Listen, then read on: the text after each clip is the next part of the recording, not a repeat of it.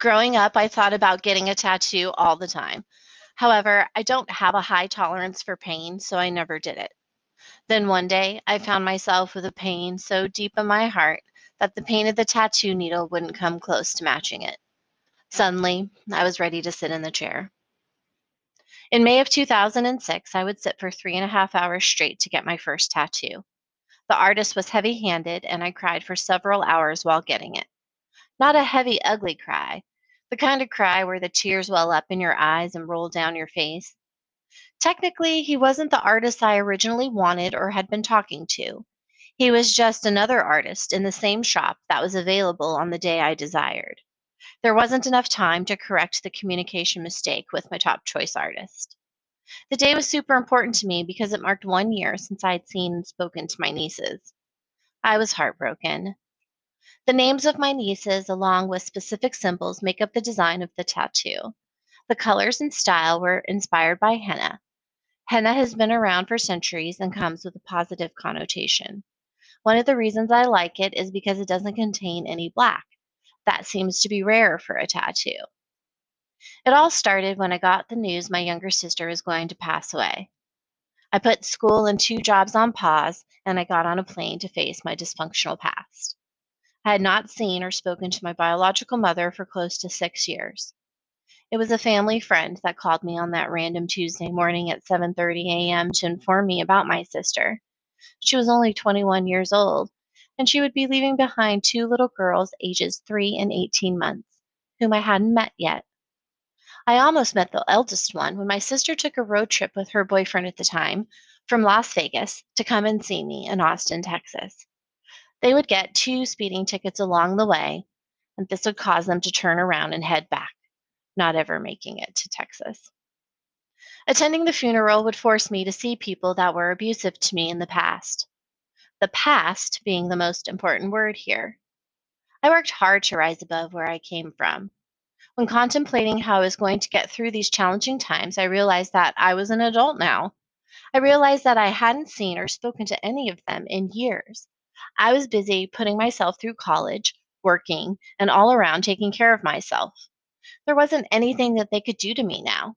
Their opinions certainly didn't matter to me. These facts gave me the courage to go. I went to Las Vegas because I wanted to meet my nieces and say goodbye to my sister. I knew I would regret it if I didn't. There would be a few things I would need in order to go. I got back in touch with my therapist.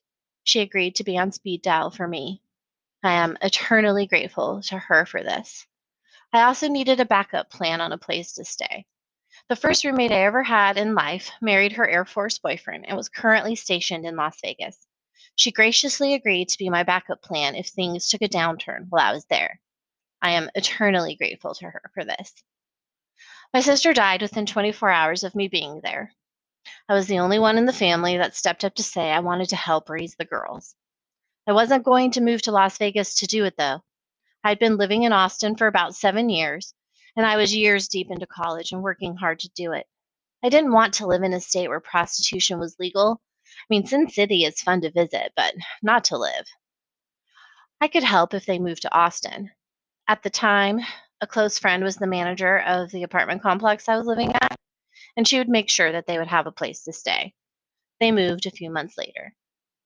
It didn't take long for the estranged relationship with my biological mother to turn tense. I even tried family therapy. However, she was unwilling to talk about the past.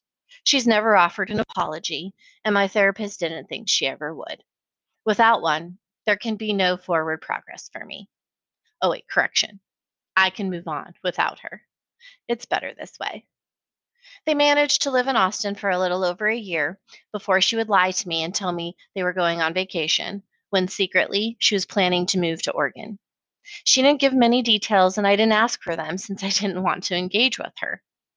Time passed, and it was getting to be towards the end of the week of their vacation. I hadn't heard from her, and she didn't return any of my phone calls. I started to wonder about the details of their return. Did they need a ride from the airport? Were they getting in late? When would I be able to spend time with my nieces next? I was having dinner with my boyfriend at a restaurant close to their apartment, so we decided to drive by their place after dinner. To my shock, horror, and dismay, after peeking through the blinds, I found an empty apartment. I immediately cried and threw up my dinner. I called her one more time to inform her that if I didn't hear from her by the end of the next day, that I would go to the police department and file missing persons reports on all three of them. As far as I was concerned, my family went on vacation and I haven't heard from anybody since. I was getting very worried. She returned my phone call, only to confirm what I already knew. They were gone. Having children taken from your life is one of the most painful things a heart can handle. I fell in love with those girls from the moment I met them. They taught me the meaning of unconditional love. I helped pick out daycare, attend school plays, went to teacher conferences. I gave up every weekend I could just so I could spend time with them, to have them come over for sleepovers, to play with them, to read to them, to cook for them, to love them, to teach them how to navigate life, to expose them to cultural events that extend beyond our own so they may be respectful to all. My heart goes out to anyone who knows this pain. Eventually, my biological mother changed the phone number, leaving me no way to get in touch with them. Only through the generous gesture of a new friend would I be able to make plans to travel to Oregon to get them back into my life, for a few years anyway. Covert operation equals get nieces back. Until then, I will carry them with me, in my heart and on my right arm. I'm over the fear of the needle now. I've gotten many tattoos since. I like the idea of two three quarter sleeves. You know, one can't really predict these things, just like how heavy handed an artist will be.